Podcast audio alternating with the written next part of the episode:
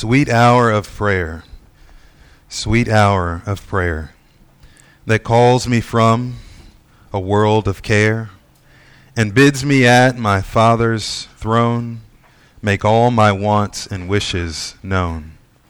In seasons of distress and grief, my soul has often found relief and oft escaped the tempter's snare by thy return sweet hour of prayer. We are returning to the letter of Paul the, to the Ephesians. Last week we began discussing the conclusion of a major section in which Paul exhorted us to walk in a manner worthy of our calling in Christ. This section concluded with his encouragement for us to walk in the power of God. We need to walk in his power, in his strength, because of the unseen spiritual power of evil that is against us. Satan and his minions have a plot have a plot plotted a variety of schemes aimed at destroying and discrediting the church of Jesus Christ. He does not want for God to have the glory. And he knows that the church was designed for the glory of God. Therefore, we need to walk in his power. We need to be strengthened in his might by taking up the whole armor of God. Just as a soldier in the midst of warfare takes up armor in order to defend against the attacks of the enemy, so must the church take up the spiritual armor of God to defend against the schemes of Satan. I've been reading a book entitled Virtuous Minds by Philip Dow. The overall point of the book is that we ought to seek to develop our intellectual character as much as we seek to develop our moral character. Our intellectual character is the way we think, whether we're slothful or zealous, whether we endure or give in to things that are difficult for us to think through. To that end, one of the chapters is on the subject of tenacity. His point was that the difference between those who have greater intellectual success is that they're willing to push through difficulty in the various projects that they undertake. One of the examples that he gave was of two students who were reading the same book. They were reading the book War and Peace, and I guess I have never personally read the book War and Peace, but I know that War and Peace is a pretty heavy um, text to be able to get through. We're talking hundreds and hundreds of pages. And in the example, he said that one of the students, the first student, um, both students struggled through the first, I don't know, seven to ten pages, the first chapter, or however long the first chapter was. They struggled through getting getting through that first chapter. They really had a hard time because it was difficult to read, it was difficult to understand. And one of the students decided, you know what, I'm just gonna go and watch reruns of Friends or you know whatever the latest thing that kids are watching nowadays, and um, you know, decided to instead maybe check out the Cliffs Notes version and you know try to skirt through that way. And um, and the other person, on the other hand, decided to to kind of push through. And you know, he kind of he looked down the road at their lives and he said that the one who decided to push through gained a better understanding of European history, for example. Um, they gained a better understanding of war. They gained a better understanding of politics and so their their understanding of those things helped them down the road in their academics, helped them down the road in in in being able to realize that they could actually get through the difficulty of something like that. And so that gave them strength to be able to do the same thing the next time they had a difficult task to encounter. And there are so many um, benefits to, to being tenacious, to being willing to stick with something and get through, get through it in spite of the difficulty. And as I was reading through that chapter and considering our text for this morning, it occurred to me that's likely what is lacking in much of our prayer lives. Much of our prayer lives are hindered because we lack tenacity, because we lack the commitment to get through the difficult times. There are so many distractions to praying.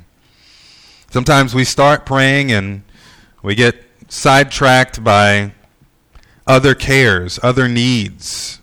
There are things that happen in the course of us sitting down to pray. Maybe someone calls us on the phone, we get a text message, or, or we just start thinking about all the responsibilities that we have for the day, and our minds start to drift and to wander. And the reality is, as we consider Ephesians chapter 6, the reason why there's so many distractions to prayer, even though this is a part of the armor that God gives us, is because the enemy doesn't want us to pray. He doesn't want us to pray individually, and he certainly doesn't want us to pray corporately. Because he knows that prayer is precisely one of the main tools that God gives us to aid us in standing against his schemes. Well, as we work through the text this morning, I pray that you'll be thinking not about someone else who needs to hear this, not about continuing the status quo of your own prayer life, but truly considering the intent and teaching of the text so that you can improve in your prayer life, both private and corporate, both quality and quantity for the good of the people of God and for his glory. Well, let's consider the text again in Ephesians chapter 6. I'll read verses 10 through 18 and then we'll look at it more in detail. Ephesians chapter 6, verses 10 through 18. Finally, be strong in the Lord and in the strength of his might. Put on the whole armor of God, that you may be able to stand against the schemes of the devil. For we do not wrestle against flesh and blood, but against the rulers, against the authorities, against the cosmic powers over this present darkness, against the spiritual forces of evil in the heavenly places. Therefore, take up the whole armor of God, that you may be able to withstand in the evil day, and having done all, to stand firm. Stand therefore, having fastened on the belt of truth, having put on the breastplate of righteousness, and as shoes for your feet, having put on the readiness given by the gospel of peace. In all circumstances, take up the shield of faith with which you can extinguish all the flaming darts of the evil one, and take up the helmet of salvation and the sword of the Spirit, which is the word of God, praying at all times in the Spirit, with all prayer and supplication. To that end, keep alert with all perseverance, making supplication for all the saints. Let us pray. Father, as we come before you, as we come before your word, we pray that you would open our eyes that we might behold wonderful things from your word, from your truth. Pray that you would sanctify us by your truth, because your word is truth, as Jesus said. I pray that the words of my mouth and the meditations of our hearts, that it would all be acceptable in your sight, as you are our rock and our redeemer. In Jesus' name, amen. Well, again, we're going to be focusing in on verse 18 this week as we work through the other verses in this section already. In this text, we'll see five principles of prayer. Prayer is commanded, prayer is communion, prayer is to be cooperative, prayer is to be constant, and prayer is to be corporate. And I'll work through each of those in turn. But again, our focus is on verse 18, praying at all times in the Spirit with all prayer and supplication. To that end, keep alert with all perseverance, making supplication for all the saints. Let's look at that first point. Prayer is commanded. The primary command in this context is to walk in the power of God. And for that, we must take up the whole armor of God in the context of all these verses. Paul says that we do this as we stand firm being girded with the truth, having the breastplate of righteousness, our feet shod with the gospel of peace, and the shield of faith. In addition, we're to take up the helmet of salvation and the sword of the Spirit, which is the Word of God. Verse 18 is a continuation of the thought of verse 17. He says that we are to take up the helmet of salvation and the sword of the Spirit with all prayer and petition, praying at all times in the Spirit. In other words, just as we're commanded to walk in His power, just as we're commanded to take up the whole armor of God, we are commanded to pray. Prayer is to accompany our every act, it is the smoke that accompanies a fire. Any true believer, one who has been called by God in Christ, one who has been delivered from sin, raised from spiritual death, by God in Christ, one who has been sanctified, set apart in the body of Christ, one who has been spiritually indwelt, gifted. Any true believer in God through Jesus Christ ought to be a man or woman of prayer. It is a non-negotiable. 1 Thessalonians 5:17 we're commanded pray without ceasing. Colossians chapter 4 verse 2 devote yourselves to prayer. Paul commands in Romans chapter 12, verse 12, be devoted to one another in brotherly love. And then he says, be devoted to prayer. One author put it this way Prayer is at the very heart of the Christian life. Not only is it obedience to God's command, but it is a vital means of our receiving His ongoing grace for our spiritual survival and thriving. And the joy of prayer, communing with God, is essential to what it means to be a Christian. Without prayer, there is no true relationship with Him and no deep delight in who He is, but only glimpses from afar. End quote. Some of us are often too busy to pray.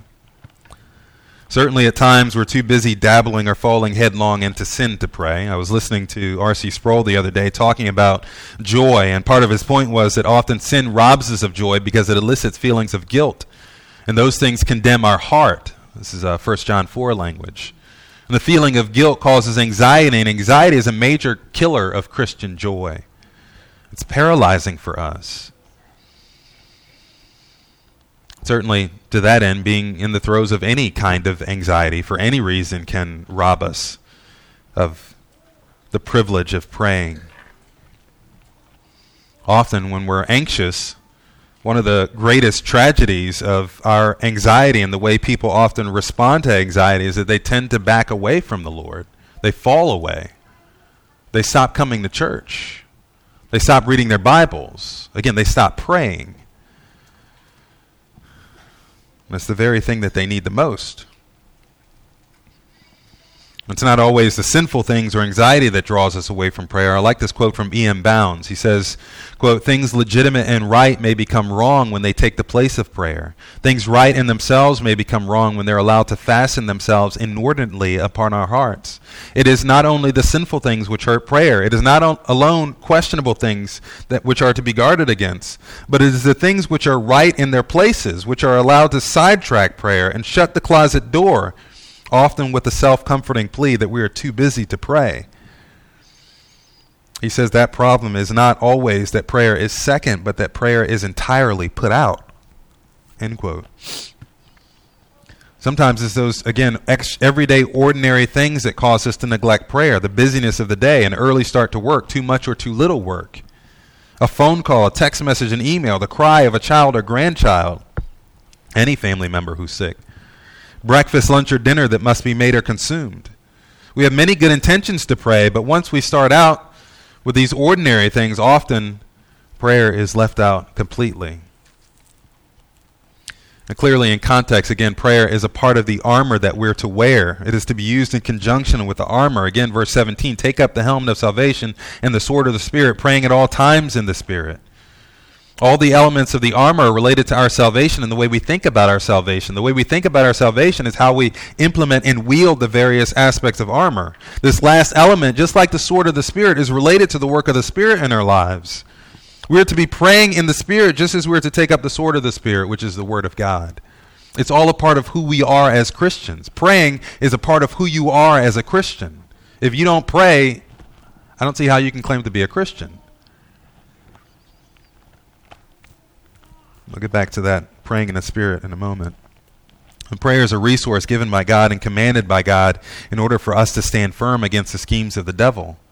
The armor that we have, again, is to be used against those attacks. I've said this before, but it is often the case that we're commanded to do something. We tend to view it as prohibitive, restrictive, constraining, and burdensome. However, if we really understand the Lord's purposes for the whole armor and his means to empower and strengthen us, then prayer, even prayer commanded, just like every other piece of armor, is a means of grace that God gives to us. Your Heavenly Father has granted to you this power because of His great love and compassion for you. In other words, the same love and compassion that moved Him to save us, to grant us an inheritance and the riches of His kindness in eternity, the same love and compassion that moved Him to grant us this great power, these weapons to wield for our good and His glory it's the same power that moves him to grant us access to him by prayer. I mean, what father wouldn't equip his children as they go out into the world? Is it not the duty of men as we have children to equip them with what resources they need to be effective as we send them out into the world?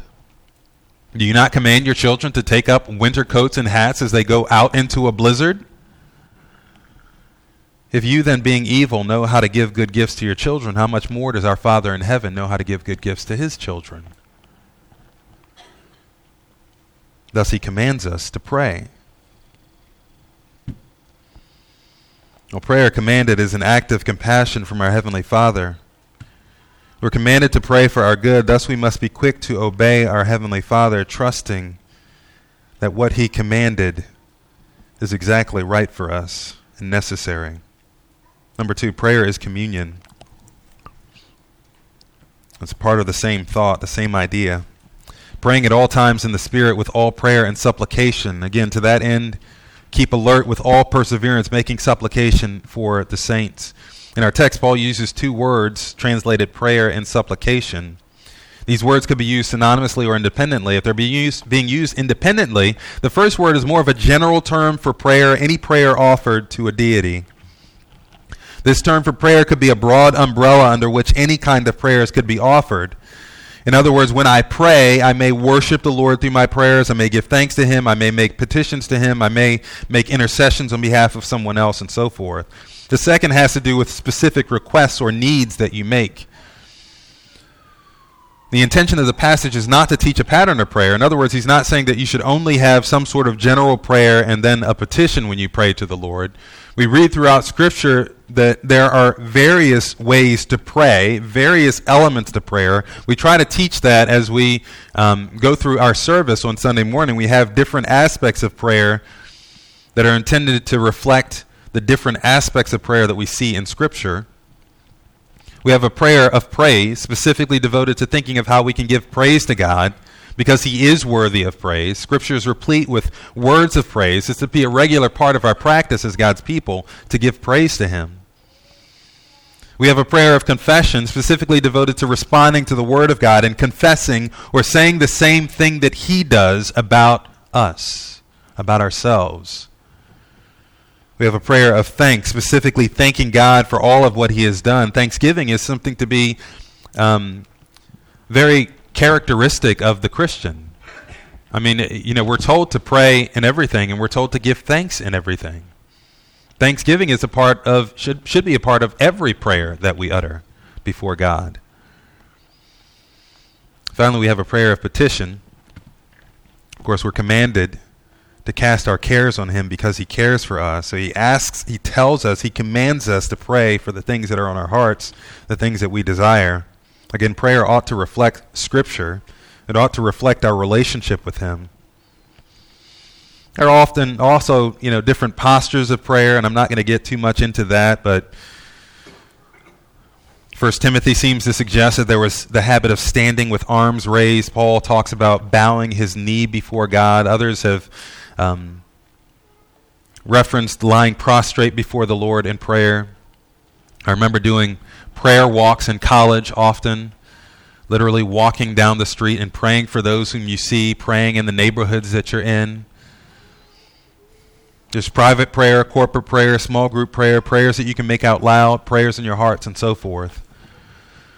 But again, the intention in Ephesians 6 is not to teach a particular pattern of prayer as much as it is to emphasize the imperative nature of prayer. We are supposed to pray. God commands us to pray, and a part of our prayer is the fact that it allows us to draw closer to Him. I found a few definitions that I think are helpful about prayer. One author says that it is an offering up of our desires unto God for things agreeable to his will in the name of Christ with confession of our sins and thankful acknowledgement, acknowledgement of his mercies. Another one says this In the Bible, prayer is worship that includes all the attitudes of the human spirit in its approach to God. The Christian worships God when he adores, confesses, praises, and supplicates him in prayer. The highest activity of which human spirit is capable may also be thought of as communion with God, so long as due emphasis is laid upon the divine initiative. A man prays because God has already touched his spirit. It says prayer in the Bible is not a natural response. That which is born of flesh is flesh. Consequently, he does not hear every prayer. The biblical doctrine of prayer emphasizes the character of God, the necessity of man's being in a saving or covenant relation with him, and entering fully into all the privileges and obligations of that relation with God. In other words, our prayer is an expression of our faith because we know God, because we're in relationship with Him. Well, there are a number of other definitions that we could look at. I want to give you my own here. Prayer is an act of faith and obedience by which a believer engages in personal communion with God in order to seek help to walk in his strength. In the context of, Ephesians 6, that's what I see.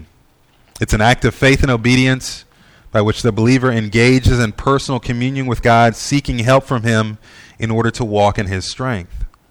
Again, it's an act of faith. It's an act of faith because those who are faithful, those who have faith, pray. It's an act of faith because we are to pray in faith without doubting. That's James chapter 1. If anyone lacks wisdom, let him ask of God in faith without doubting. It's an act of obedience again because God commands us to pray in our passage. This is this is what we're looking at. We're looking at a command to pray. We ought to pray. Again 1 Thessalonians 5:17 pray without ceasing. It's about communion with God. We talk about God being our Father in heaven. Well, we ask our Father in heaven, who gives all the good and perfect gifts to us, we ask Him for help. He's the one we're asking for help. We're not asking the Pope. We're not asking our boss at work. We're not asking the President of the United States. We're asking the true and living God, who we can call Father because of our faith in Jesus Christ. We're asking our Heavenly Father for good things. Prayer is essentially asking for help. And I think in the context of Ephesians chapter 6, we see that very clearly that we need His strength. Therefore, when you are too busy to pray, you are effectively saying that you're too busy to ask your Heavenly Father for help. You're too busy to do that. You don't have time to ask your Heavenly Father to help you when you don't pray. That's what you're saying. That's what you're communicating. That's what you're communicating to Him. E.M. Bounds on prayer says this Prayer is the sense of God's need and the call for God's help to supply that need. To give prayer the secondary place is to make God secondary in life's affairs. Nothing is well done without prayer for the simple reason that it leaves God out of the account. End quote. Again, we are bombarded with daily distractions, disappointments, temptations, and trials, and daily our hearts need are made to bear the weight of those things. And so, what do we need the most in those times? When we are the most weary, when we are the most burdened, we need to pray because we need help from our Heavenly Father. And He's just sitting there waiting. He inclines, Scripture says, He inclines His ear to us. Again, He's near to the brokenhearted and those who are crushed in spirit. We read that earlier. If you're brokenhearted and crushed in spirit, don't run away from Him, run to Him because he offers himself to you. He offers his strength as you come to him in prayer. Again, 1 Peter chapter 5. Peter says, Cast all of your anxieties upon him. Why? Because he's a robot and, you know, what comes in goes out. Because he's a genie and you can rub the lamp and get what you want. No. You cast your cares upon your heavenly Father because he cares for you. That's why we pray. Prayer is about communion. It's about knowing our weaknesses, admitting our weaknesses, and seeking the one who is truly strong for his strength. It's an act of faith, admitting that he alone is the one who can make us strong for the difficulties of life. He doesn't always promise that he'll take it away. Sometimes we have to go through the fire. But what he promises is not that he'll take it away, but that he'll walk with us through the fire. And prayer is trusting your Father to do that with you.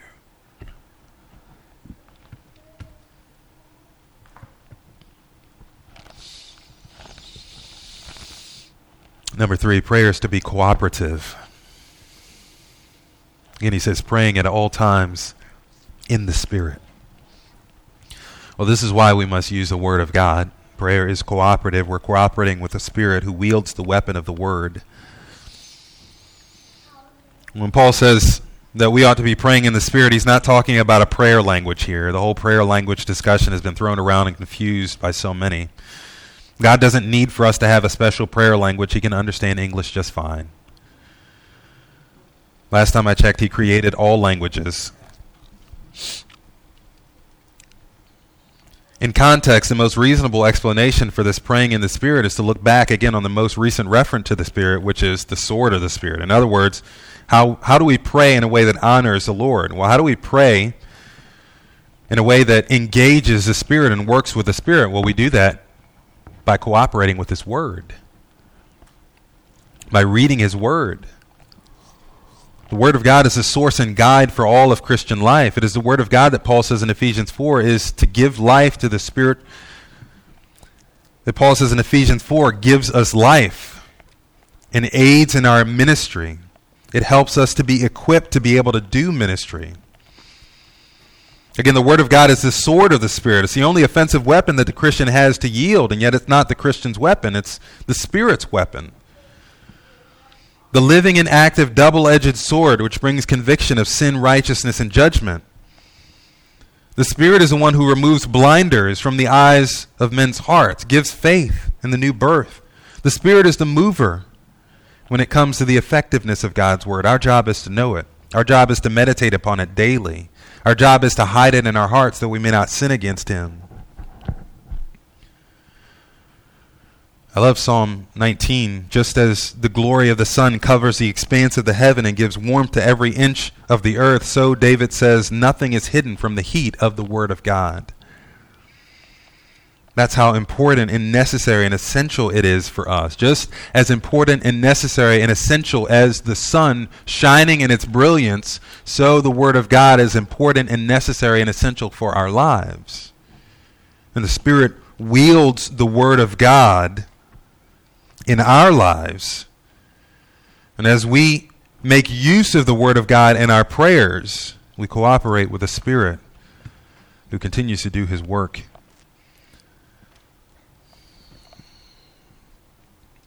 You struggle with what to pray for or how to pray in specific circumstances? Sometimes we grow discouraged about prayer because we feel like we don't know how to pray. I mentioned this before. If you don't know how to pray, you don't know what to pray for, just open the Word of God and pray what you see. Read the prayers of the apostles. Read the prayers of the Old Testament saints. Again, Paul prayed twice in this book already, based on the truth that he espoused in, in chapter 1 and then again in chapter 3. There's a beautiful prayer in Colossians chapter 1 that I love. I love to think on that prayer and to meditate on that prayer for the church. Just pray what Scripture says. One of my favorite examples of prayer in the Old Testament was from Moses, who interceded on behalf of Israel right after the Lord, the Lord revealed his glory to Moses. We've talked about that many times before in, in Ezekiel chapter 30. Ezekiel, no. Exodus chapter 34, I'm sorry. The Lord proclaimed himself as the Lord, the Lord compassionate and gracious, slow to anger and abounding in loving kindness and truth. And immediately following, Moses had to intercede between God and Israel because they were they were sinning, committing a gross sin, and he interceded on behalf of Israel on the basis of what God had just said. On the basis of the fact that he is compassionate and gracious. Moses interceded for Israel so that they wouldn't be wiped away. Plenty of other examples we could mention as well. The point is that we need to get to know the Word of God. And as we get to know the Word of God, we get to know the mind of God. And as we get to know the mind of God, our prayers will blossom and flourish. We have to learn to be better listeners. When we're better listeners, our conversations are better informed. This is the reason why we struggle in prayer and we feel like we don't know what to pray for because we don't listen to God well enough. Try listening to him better. Try learning his mind better. Then you'll know what to say. It's a good principle in marriage. A lot of times, the reason why people argue and complain and fuss at each other is because they're not listening well. 1 John chapter 5 This is the confidence which we have before him that if we ask anything according to his will, he hears us.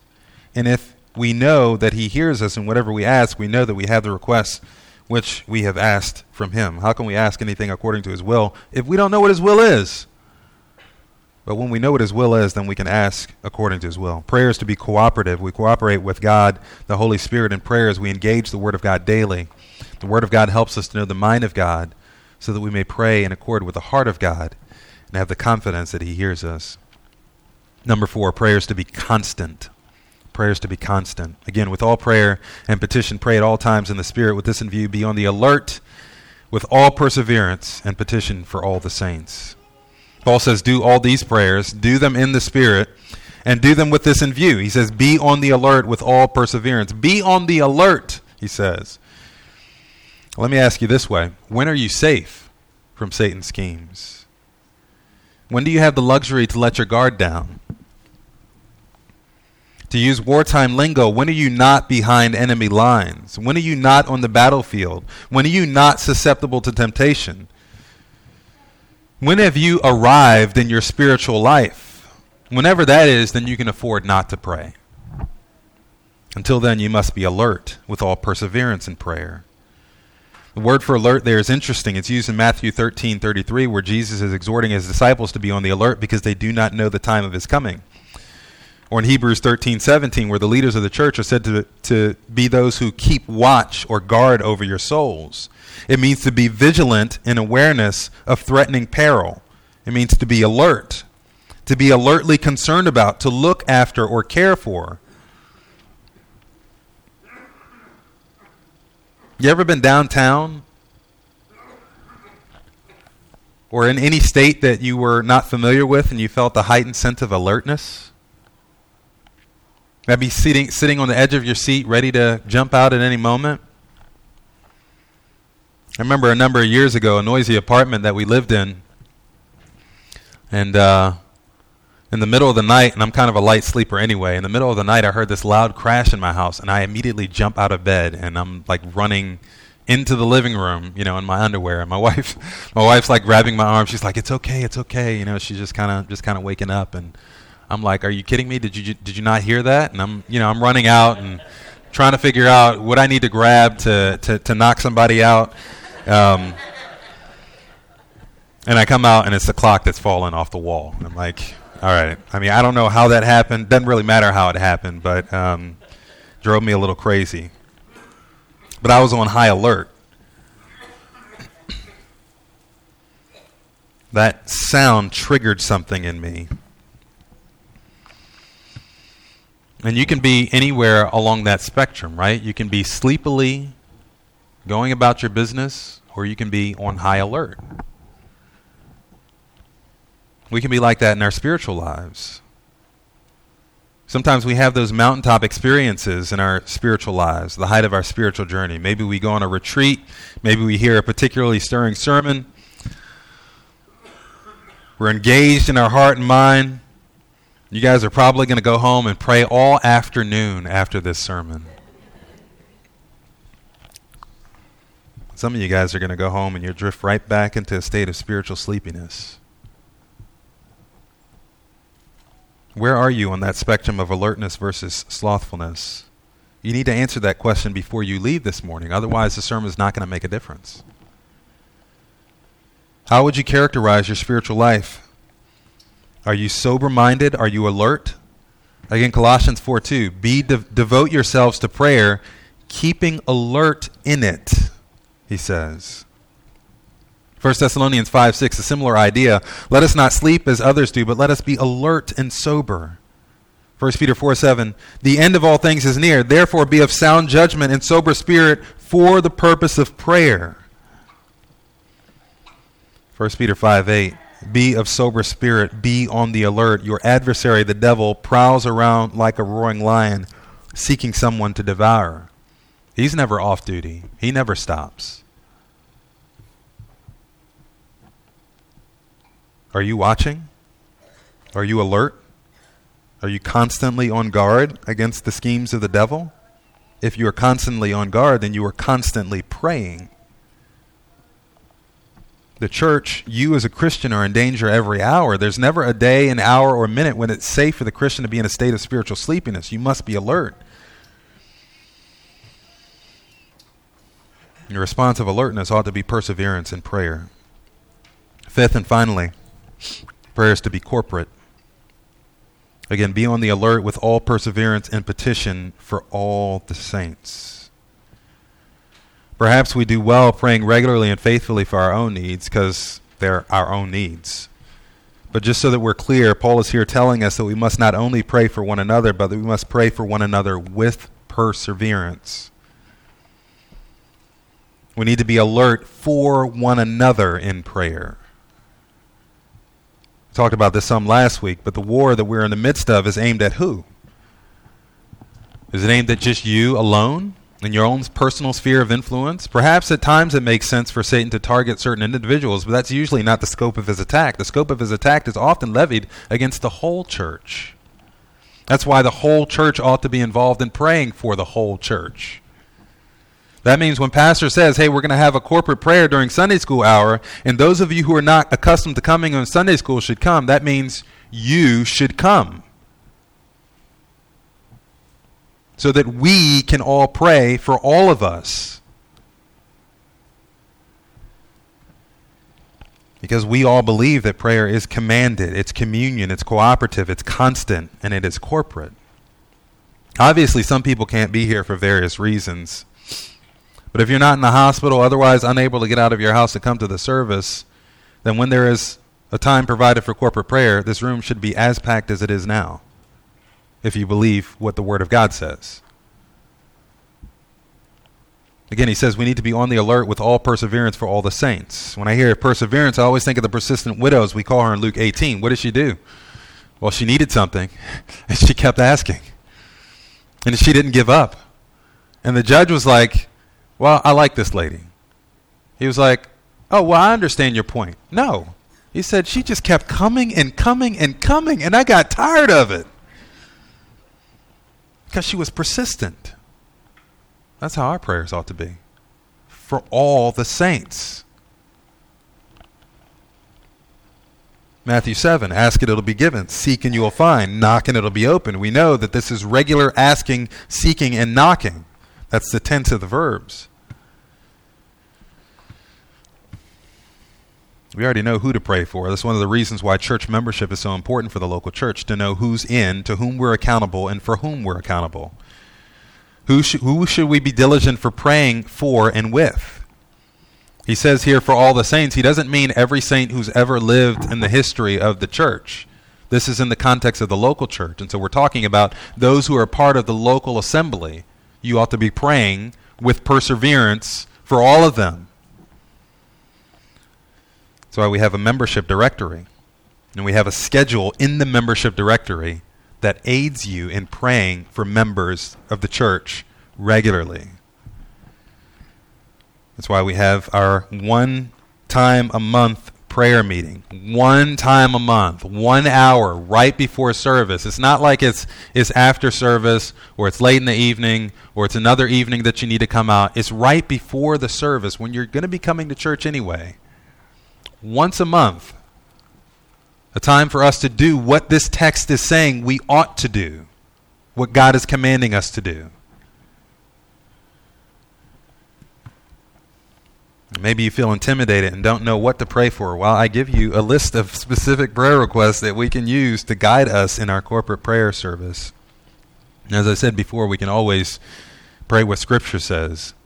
Even if we were to just take Ephesians chapter 6 verses 10 through 18, Pray that the Lord that we would be strong in the Lord. Pray that we would stand against the schemes of the devil. Pray that we would take up the whole armor of God. Pray that we would rely on the truth of God. Pray that we would walk in righteousness. Pray that we would walk in the peace that comes from the gospel. Pray that we would keep trusting in the promises of God, have that shield of faith. Pray that we would consider often the blessings of our salvation. Pray that we would abide in the word of God. Pray that we would be people of prayer. From chapter 4 to this passage, Pray that we would walk in unity with renewed minds in the truth, in love as children of the light, in wisdom in all of our relationships. But pray. Pray for your pastor. Paul asked for prayer, so I don't mind asking for prayer too. Prayer, Paul's going to say, and we'll get to this next week pray on my behalf that utterance may be given to me in the opening of my mouth to make known with boldness the mystery of the gospel. Paul the apostle, the dude who wrote all of those letters to the churches, who planted all those churches, who built up all those churches, who caught a vision of Jesus on the road to Damascus, who was caught up into the third heaven and saw only God knows what. All of the visions all of the labor that Paul the Apostle did. The reason why many of us are here today is because we heard something from one of Paul's letters and we came to faith in Christ. But he asked for prayer. If he asks for prayer, I know I need prayer because I ain't Paul. Um, and so I need help. Um, perhaps at times, it is strategically more profitable for Satan to attack spiritual leaders of a congregation in order to affect the faith of the entire group. We see this again and again in the church spiritual leaders falling. Pray. If you don't want to pray for anybody else, pray for me. That may sound selfish, but I need it. I'm saying I need prayer. You guys may not need prayer, but I need prayer. Prayer ought to be corporate. We ought to pray because we are on the alert. We ought to pray with perseverance. And this alertness and perseverance ought to be for the purpose of lifting up all the saints. Prayer is to be a non negotiable act of faith. It is to be done in the Spirit. It is to be done constantly. God has given us this great tool by which we may exercise our faith and obedience, engaging in personal communion with Him, seeking help from Him in order to walk in His strength. The church is the workmanship of God, his poem to this lost world. He wants for us to succeed, to walk in his strength as believers. And he's given us what we need to be successful to fight the battle. Are you making use of the tools that God has given you? Are you praying? If someone were to do an audit on your life, would they see that prayer is a priority for you? If they check the number of hours that you spend doing the various things that you do in your life, would they see prayer as a priority? Would they see you casting your cares upon the Lord in those times when you need it the most, those times when your faith is tested the most, when you, you see those idols creep in, when anger starts to, to swell up, when lust takes hold in your heart, when you are weary and worn out from the day or from sickness, when you know your brother or sister is weary and worn out from the day or from sickness? When those fiery arrows start to shoot at us, you individually, in your homes, your families, between husbands and wives, parents and children, grandparents and grandchildren, brothers and sisters in the body of Christ, when those fiery darts start to shoot forth, what do you do? Do you make use of the tool that God has given you to access His strength? Do you pray? Prayer is commanded Prayer is communion. Prayer is to be cooperative. Prayer is to be constant. Prayer is to be corporate. May the Lord help us to be people of prayer. Again, the Lord is not simply calling for individual prayer warriors, as some say. He's calling for His church to be a people of prayer, and that ought to be our aim. Father, we thank you for this day. Thank you for this opportunity that we have to come before you. Thank you for your word, which is truth. Your word does indeed sanctify us. I pray that you would sanctify your people this morning from your word as we've considered the command that we have from you to pray, to be constant in prayer with and for one another, to be alert in prayer, to be vigilant in prayer. I pray, Father, that you would help this, help us to see this as our duty, our responsibility as your people. And that we would exercise it in faith, that we'd exercise it in love, that we'd exercise it ultimately for your glory, so that we may stand firm against the schemes of the evil one. We pray this all in Jesus' blessed name. Amen.